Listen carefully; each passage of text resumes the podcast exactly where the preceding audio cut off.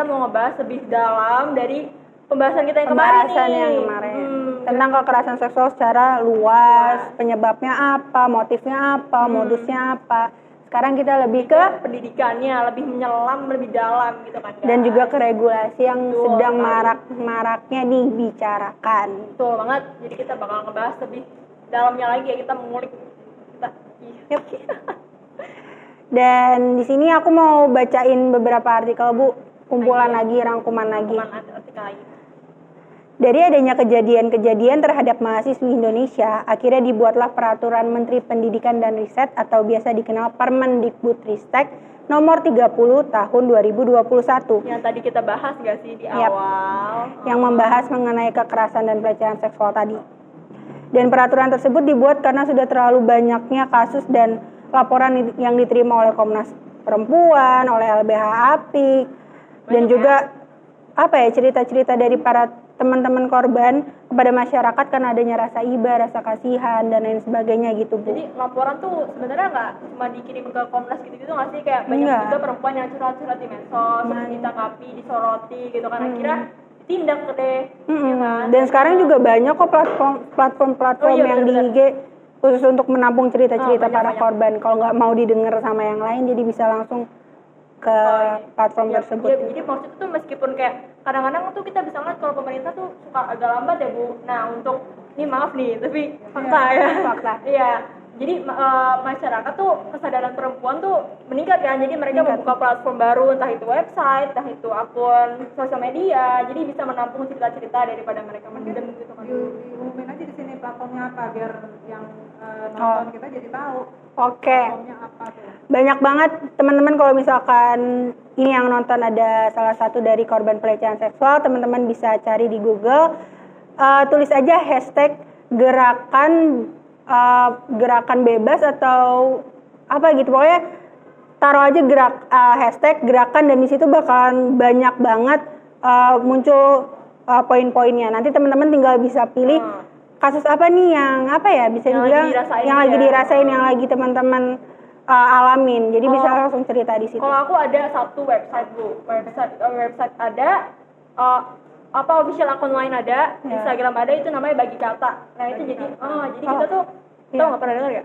Iya, pokoknya dia tuh kita eh, bisa ngechat gitu bu sama orang asli. Jadi kita dia eh, kenalan misalkan nama saya Ameng, terus nanti Hmm. yang respondennya dia memberikan mem- eh, memperkenalkan diri juga nama nama pendek, misalkan Diva. Hmm. Nanti kita cerita, jadi bener-bener netral gitu bu, curhat gitu. curhat. Jadi kita tuh anonimus tuh itu istilahnya ya cuma sekedar kenal nama cuman kita bisa tersalurkan pikiran kita dan dibantu sama dia kira-kira kita harus ke mana nih kita harus Iya. marah ke mana nih nah itu saya sering kalau Iya. dibagi kata jadi kalau lagi saya lagi mumet banget Bagi nih kata ini website atau website sama OA lain ya kalau yang pernah uh, saya alami ya kalau di Spotify itu ada juga dia bagi suara tapi kalau kalau kita untuk kalau kita mau berkomunikasi langsung pakai bagi kata Hmm. enak kok aku Tapi kalau teman-teman mau langsung dan mau diproses bisa langsung ke LBH Apik Hmm, di daerah oke. teman masing-masing. Kalau kita lihat dari penjelasan yang tadi nih ya, Div, kita ngomongin em, kekerasan seksual secara umum, faktor-faktornya, motif-motifnya, modus-modusnya, banyak banget. Itu kan secara luas ya. Nah, kalau kita lihat dari sekarang nih, kan kekerasan, kekerasan seksual ini maraknya di ka- pendidikan nih, Bu, ya kan? Nah, kira-kira kenapa sih, Bu? Kenapa tuh bisa eh, mayoritas tuh kekerasan seksual terjadinya di pendidikan, di lingkungan pendidikan gitu. Oke, jadi itu sangat memprihatinkan ya. Iya, jadi kalau misalnya apa ada ada survei itu ternyata kekerasan seksual itu terjadi eh, top 3-nya itu pertama itu di jalanan, Hmm. kedua di transportasi umum, dan ketiga itu di Pendidikan. lingkungan pendidikan atau di kampus gitu ya, secara eh, spesifiknya. Padahal eh, sebenarnya kita itu kan ke pergi ke sekolah, ke kampus itu kan untuk eh, menimba ilmu Iya. gitu, untuk untuk apa mendapatkan pendidikan. Jadi mestinya lingkungan pendidikan itu harus aman, Aman, ya. harus eh, bebas dari semua bentuk kekerasan, termasuk kekerasan seksual gitu. Nah, terus kenapa sih terjadi eh, kekerasan seksual itu justru di lingkungan pendidikan?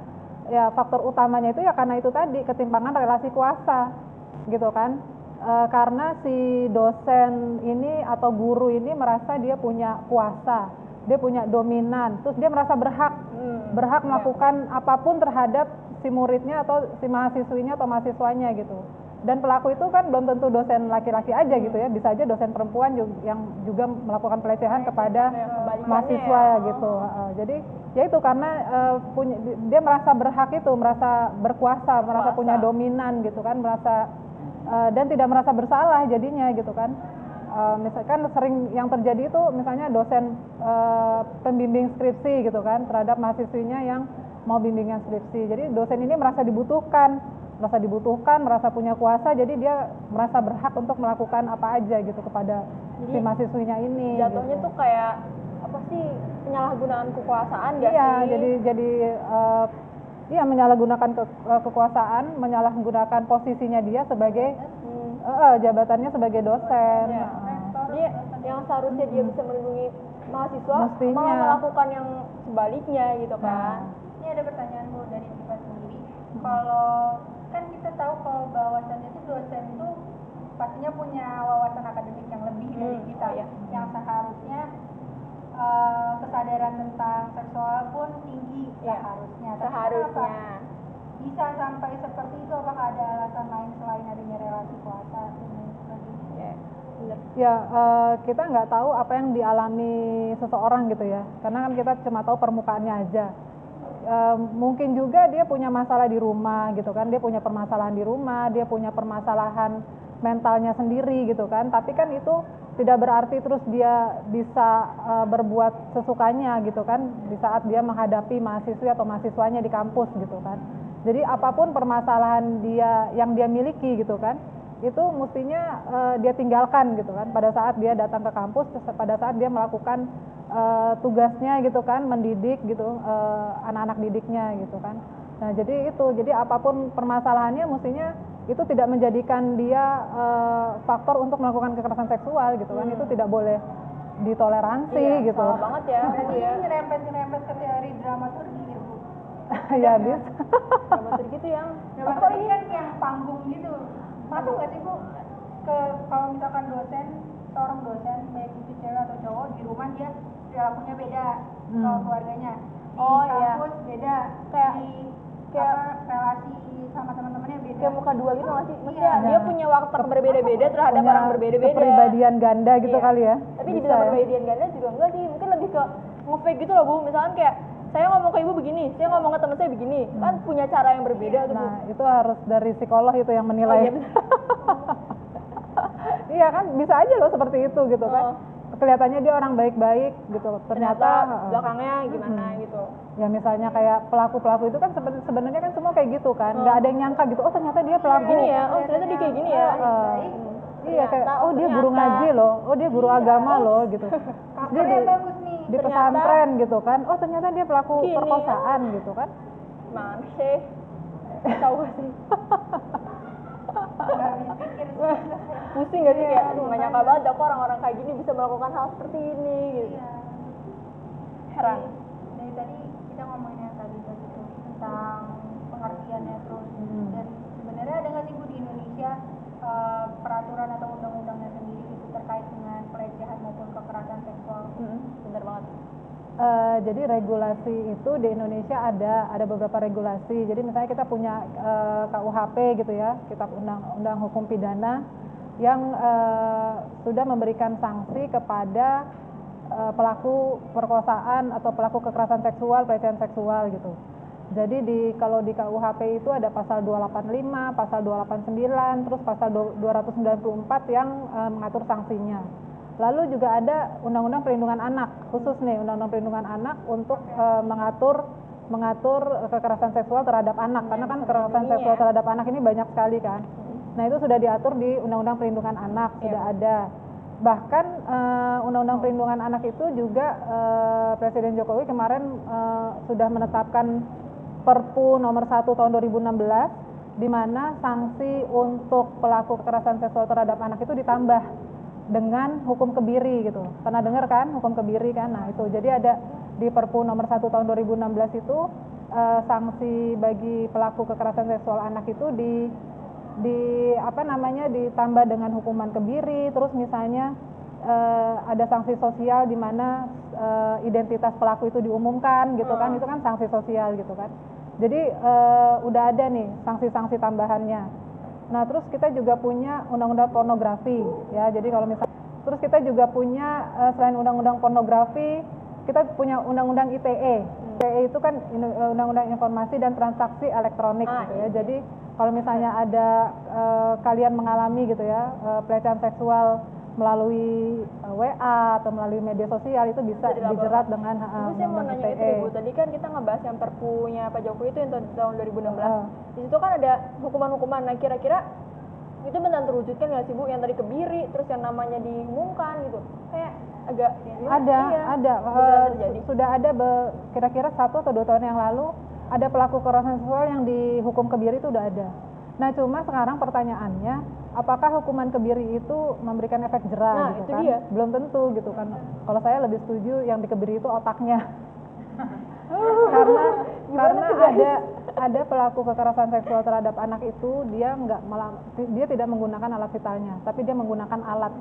Oh iya. itu serem banget kan. Jadi tahu, waktu itu ada kasus beberapa tahun yang lalu eh jadi si pelaku ini pakai pakai tongkat atau pakai dah pakai dahan Serem banget. pohon gitu ya terus ada juga anak-anak kecil yang dicabuli oleh pelaku dengan menggunakan ranting pohon Eh, serem banget. gitu sih. jadi eh, kalau melihat kasus-kasus ini berarti kan hukuman kebiri itu tidak menyelesaikan masalah gitu kan karena nakut-nakutin ya. karena alat vital itu hanya alat gitu kan sedangkan sedangkan semua itu kan bermula dari pikiran si pelaku gitu Iya, kebayang kebayang. gitu tapi kan at least itu adalah upaya pemerintah Nah, untuk memberikan efek jerah gitu ya mudah-mudahan iya gitu semoga aja nanti bakal ada inovasi baru ya, Div. Nah. Yang bisa membuat Ah, jerah. kesadaran diri dari masyarakat dan pelakunya itu iya ya pelaku semoga cepet tobat ya Iya. Semoga ingat kan Tuhan lihat yang atas guys. Nah, yang nah yang paling penting itu adalah regulasi yang eh, berorientasi kepada korban. Hmm. Gitu loh. Jadi kita perlu eh, punya regulasi yang berorientasi kepada korban. Itu artinya adalah eh, regulasi ini mengatur tentang kepentingan terbaik korban. Misalnya nih eh, apa namanya mem- memberikan kepastian perlindungan hukum eh, atau perlindungan semuanya gitu ya dari mulai eh, menangani korban itu dari mulai apa pendampingan, pelayanan eh, kesehatannya, psikologisnya, rehabilitasinya gitu kan. Terus eh, apa proses hukumnya juga didampingi gitu seperti itu. Jadi eh, apa sih bedanya eh, regulasi yang berorientasi terhadap pelaku dengan berorientasi terhadap korban gitu kan? Nah kalau yang ber- berorientasi terhadap korban ini regulasi itu mengatur sanksi pelaku ini tergantung dari dampak yang dialami oleh korban. Iya, iya. Ngerti nggak? Kalau selama ini kan regulasi itu orientasinya kepada pelaku. Hmm. Jadi misalnya pada saat persidangan, oh pelaku ini Oh, fokusnya ke pelaku ya enggak, gitu. ya? eh, fokusnya pelaku. Jadi pelaku ini dinilai dia bekerja, eh, bekerja sama dengan baik Oh, selama masa iya, iya, persidangan. benar, benar, benar. Atau pelaku ini ternyata saksi-saksi yang dihadirkan dalam persidangan itu semua mengatakan pelaku ini orang baik, iya, benar, nggak pernah cacat hukum, nggak pernah di dipidana selama hidupnya. Jadi sanksinya dia tuh ringan Hmm. di penjaranya ringan gitu kan padahal korbannya ini udah Udah mentalnya udah ke mana-mana, udah fisiknya udah ini gitu nah sekarang kita nah itu makanya kita perlu regulasi yang orientasinya kepada korban Oh. jadi eh, eh, apa si sanksi yang di- diterima oleh pelaku ini tergantung dari seberapa berat dampak yang dialami oleh Oh korban iya benar juga. Karena semakin dampak eh, yang dialami korban ini semakin berat, semakin berat pula sanksi Korban yang dialami oleh pelaku. eh, pelaku. Mestinya seperti itu. karena kalau yang aku Gitu. lihat dari peradilan-peradilan juga kebanyakan itu sih yang membela pelaku gimana pun caranya sengaja Ah, ah. menurunkan apa sih hukuman pelaku gitu kan kalau di berita-berita tuh banyak kayak Nah, gitu yang saya lihat Permendikbud 30 tahun 2021 itu udah mulai ke situ Iya, gitu ya. mulai- Udah mulai eh, orientasinya kepada korban. berarti ini kayak sebutannya kayak implikasi bahwa kesadaran kita tuh udah mulai meningkat ya sih bu atas Iya. atas ini atas atas atas kasus ini gitu tapi yang kan diharapkan nggak hanya masyarakat umum aja kali ya bu mungkin instansi-instansi pemerintah seperti Semua. dan lain-lain Mm-mm. karena dari berita-berita yang ditemuin bahwasannya polisi itu justru menuduh korban oh iya sebagai tersangka dan malah menyalahkan korban Korban. padahal pelecehan dan kekerasan seksual bukan salah dari korban iya tapi salah dari pelakunya Iya. biar gimana pun pakaian kita gimana pun Nah. sikap kita jangan pelaku Iya. aku yang berbuat iya karena Iya, kita kan diem aja nggak ngapa-ngapain ya. Iya, makanya jadi itulah eh, kenapa kita tadi saya bilang kita perlu eh, regulasi yang berorientasi terhadap korban tuh itu. Jadi nggak ada lagi nanti pada saat korban melapor malah disalahin kamu sih pakai baju seksi misalnya kamu gitu sih kan. nah Iya, itu kamu juga iya. ngerasa enak kok. Banget gitu. ya pertanyaan dari gitu. Ya nah berarti ini masukan ya buat masukan buat eh, instansi eh, apa kepolisian ini jadi aware ke- lebih sadar ya Heeh. oke Oke. terus kira-kira dan dari yang tadi bu ada nggak sih bu eh, dari Permendikbudristek itu kan adanya satgas pembentukan satgas Mm-mm. di kampus sebenarnya ada nggak sih bu solusi lain dari pembentukan satgas di kampus itu untuk mencegah dari kekerasan seksual dan pelecehan berarti ini berhubungan sama kayak apa sih yang kita bisa lakukan untuk mencegah ini Nah, bu itu yang penting ya. Jadi kita ngomong panjang lebar dari A sampai Z, yang paling penting itu adalah action plan-nya. Apa Iya. sih yang bisa kita lakukan gitu kan? Apa yang bisa kita lakukan untuk eh, setidaknya kita memin- meminimalisir kasus kekerasan seksual bermula dari kampus kita masing-masing misalnya gitu kan. minimal ya minimal Ah. dari Jadi sebenarnya banyak eh, kalau amanah dari Permendikbud 30 tahun 2021 itu kan eh, misalnya eh, setiap perguruan tinggi itu mem- membuat komitmen tertulis ya eh, tentang PPKS tentang pencegahan dan penanganan kekerasan seksual. Eh, di UGM itu ada ada SK rektor. Di UI juga ada. Di UI bahkan eh, mereka punya buku saku namanya, buku Oh, iya. saku untuk eh, PPKS itu ya penanganan dan eh, pencegahan dan penanganan kekerasan seksual. di Nah, UNJ pun. UNJ udah ada ya. Jadi kalau saya bilang yang paling penting sebelum bikin satgas, sebelum bikin macam-macam itu, pertama adalah bikin itu Surat tadi tertulis ya, komitmen komitmen tertulis. tertulis. Dan komitmen itu harus datang dari paling atas, atas dari itu top, das- dari eh, pada eh, kayak kayak dasarnya nggak sih Bu? Iya. dasar dari segalanya gitu Mm, kalau misalnya nggak ada komitmen tertulis, nggak ada panduannya tuh bikin gitu. satgas dan lain-lain Iya, gitu iya, kan. iya. Jadi Bayang, yang paling penting itu adalah em, eh, mudah-mudahan semua perguruan tinggi ini semuanya punya SK rektor gitu ya, seperti itu. Nah terus ya itu kedua misalnya bikin satgas. Eh, satgas ini juga eh, melakukan survei tiap semester, survei ke semua fakultas gitu kan. Mungkin eh, bikin kuesioner gitu. Jadi mungkin yang eh, mungkin kalau misalnya ada mahasiswa yang nggak berani lapor, tapi dia bisa isi kuesioner itu kan. Di situ nanti kan bisa dibaca sama satgasnya gitu. Terus bikin apa lagi? Crisis center. Bikin Oh, crisis iya. center di tiap perguruan tinggi eh, termasuk dengan Aduan-aduan misalnya eh, ini iya kalau center itu juga. Jadi misalnya kalian menemu eh, mengalami pelecehan seksual bisa mengadu ke nomor telepon ini. atau mungkin bisa kalau ngelihat ya pelecehan Uh-uh, dilaporkan. menjadikan saksi. Iya bisa saksi bisa Iya, saksi. uh-uh. jadi harus ben harus ada SOP-nya gitu ya, harus ada SOP penanganannya atau pelaporannya seperti apa. Jadi eh, mahasiswi atau siapa pun warga Berani ya. kampus yang mengalami atau melihat menjadi saksi tahu oh ke mana harus melapor gitu kan. berani untuk speak up jadinya Nah, berani mereka juga merasa ada yang mewadahi gitu kan Heeh. Iya, jadi it- dan itu amanah ya, amanah dari Permendikbud yang harus dilaksanakan oleh eh, semua perguruan tinggi, termasuk bikin satgas itu tadi. ada deadline-nya nggak sih bu untuk pembentukan satgas ini Kalau nggak salah Juli 2022 ini deh, semuanya harus bikin satgas.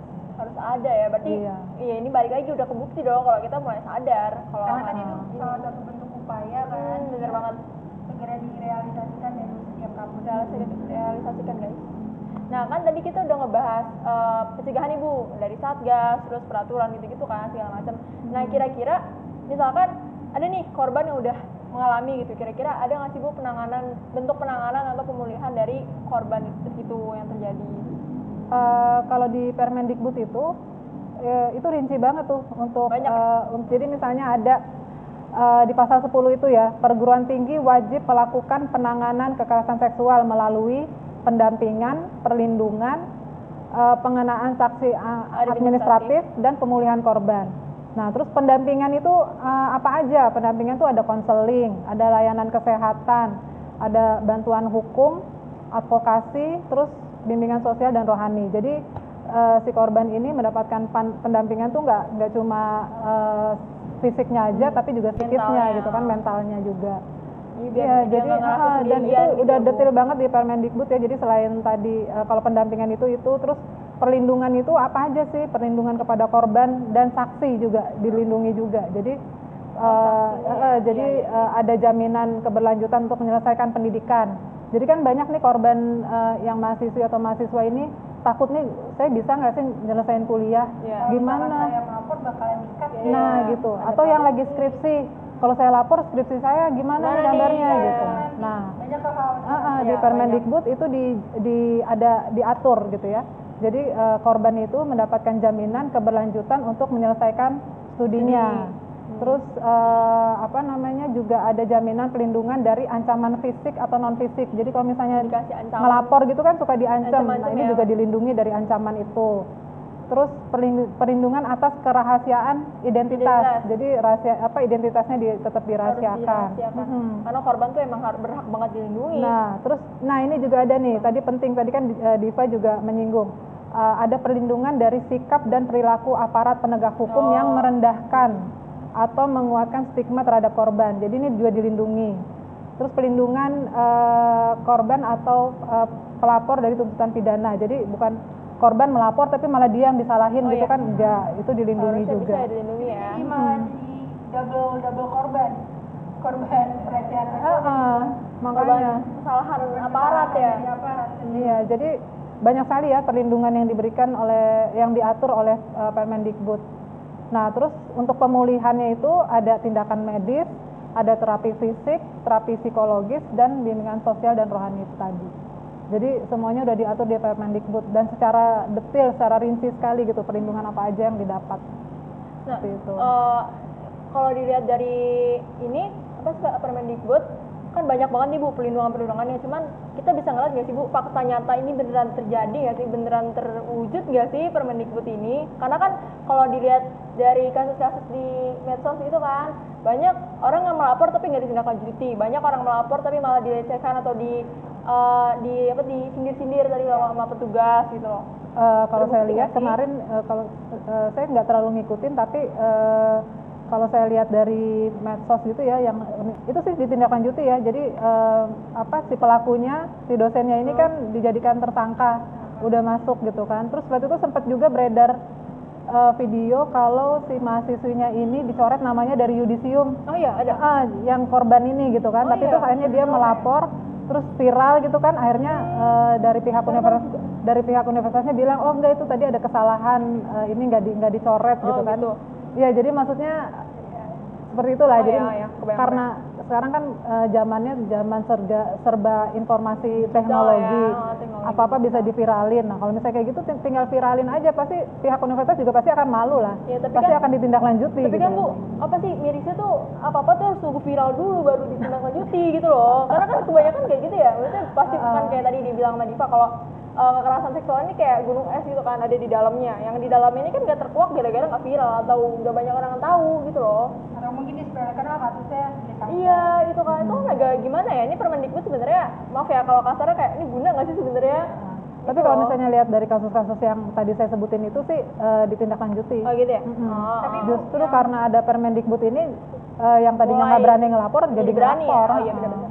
Tapi kadang di masyarakat umum tuh suka bisa dibilang logikanya salah ya tapi malah menyalahkan instansinya bukan pelakunya kayak misalkan ah nih eh, universitas ini nggak bener nih padahal kan bukan universitasnya yang salah Iya, pelakunya sendiri yang salah Iya. jadi itu teman-teman masyarakat umum harus bisa bedain mana yang salah dan mana yang benar mana yang harus disalahkan dan mana yang, yang harus dibela. Iya, dan eh, pihak universitas juga harus menindaklanjuti dan eh, melaporkan gitu ya Iya, membantu siapa pun korban. siapa pun warga kampus yang menjadi pelaku gitu. Jadi tidak boleh melindungi Pelaku. si pelaku gitu. Harusnya yang melindungi korban. nah yang dilindungi itu harusnya korban gitu. sikap adil Iya, dan masyarakat juga ya itu jangan terus langsung mengeneralisir, wah jangan masuk universitas itu ada ada pelaku kekerasan seksualnya gitu kan, enggak gitu kan. Jadi universitasnya harusnya eh, tetap aman eh, selama pelakunya sudah di kotak kutu. rumah iya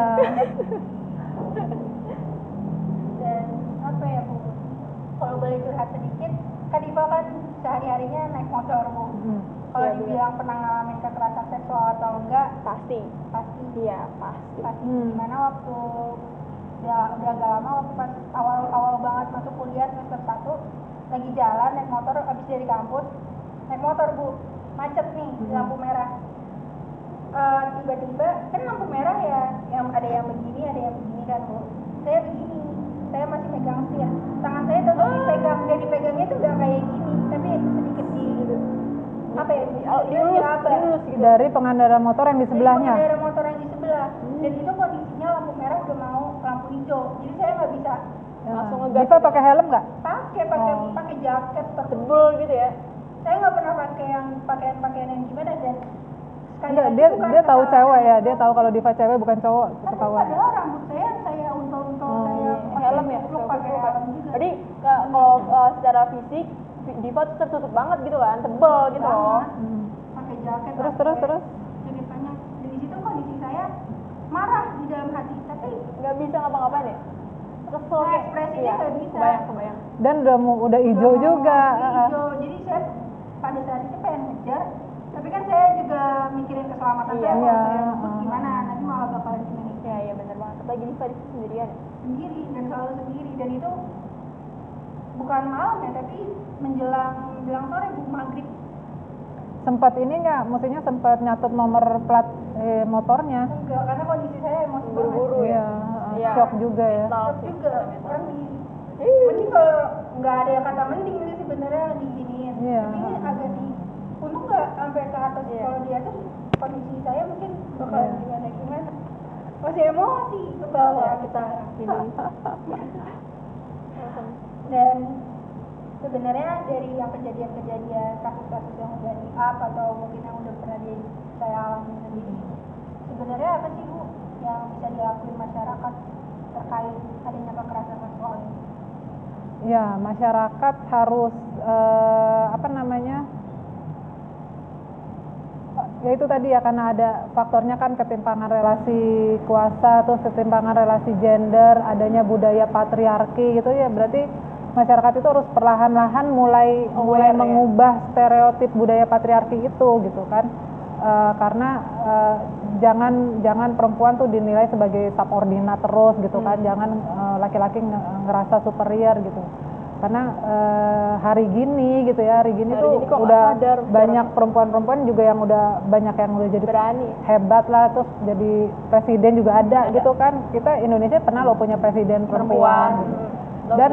Yang paling penting adalah ibumu semuanya perempuan gitu kan Iya. nggak ada ibu yang laki-laki yang melahirkan kita tuh semuanya adalah ibu dan perempuan, Perempuan. jadi eh, semua laki-laki itu harusnya menghormati perempuan Iya. gitu kan jangan menganggap perempuan sebagai subordinat Iya. sebagai eh, pihak yang harus dikuasai gitu kan nah Betul, terus betul eh, harus ini meningkatkan kesadaran juga, meningkatkan awareness gitu ya sebagai masyarakat umum kita harus eh, Sadar ya. aware bahwa memang kekerasan seksual ini terjadi di mana-mana gitu. Jangan menutup mata gitu kan. Jadi kita sebagai masyarakat walaupun kita nggak tahu apa-apa ya sebenarnya kita nggak boleh jadi masyarakat yang nggak tahu apa-apa gitu harus sadar jadi mahasiswa nggak boleh mahasiswa yang cuma leye-leye dan Diem rebahan ya. gitu kan kita harus punya awareness yang tinggi gitu sebagai Iya, warga negara apalagi sebagai mahasiswa ya mahasiswa itu diharapkan eh, insan cendikia gitu kan yang harus lebih cerdas lebih bijak lebih kritis gitu ya terhadap kebijakan pemerintah terhadap regulasi gitu kan Harus nah sadar. jadi eh, harus sadar jadi kasus kekerasan seksual ini udah terjadi di mana-mana nggak boleh menutup mata dan kita harus lapor kalau misalnya kita Berani jadi ya. saksi kita amit-amit jadi korban ya harus lapor harus speak up. Gitu. Speak up itu penting, Penting banget. banget. Penting. harus harus Jadi teman-teman yang bisa kita simpulin dari episode ini yang pertama jangan gampang minder untuk speak up. Harus speak up. pertama kali. Yang Ya. kedua untuk kampus-kampus yang belum mengadakan atau uh, mengadakan satgas segera diadakan karena ada deadline-nya ya Bu ya tanggal ada 5 deadline Juli. Juli Eh, bulan Juli 2022 2022. Hmm. Dan untuk yang speak up jangan pernah takut karena kita udah dilindungi sama beberapa undang-undang Khususnya Permendikbud. Ristek ini. Oke, oke, goodbye Oke. semuanya. Sampai jumpa di eh, next episode. Bye. Udah belum?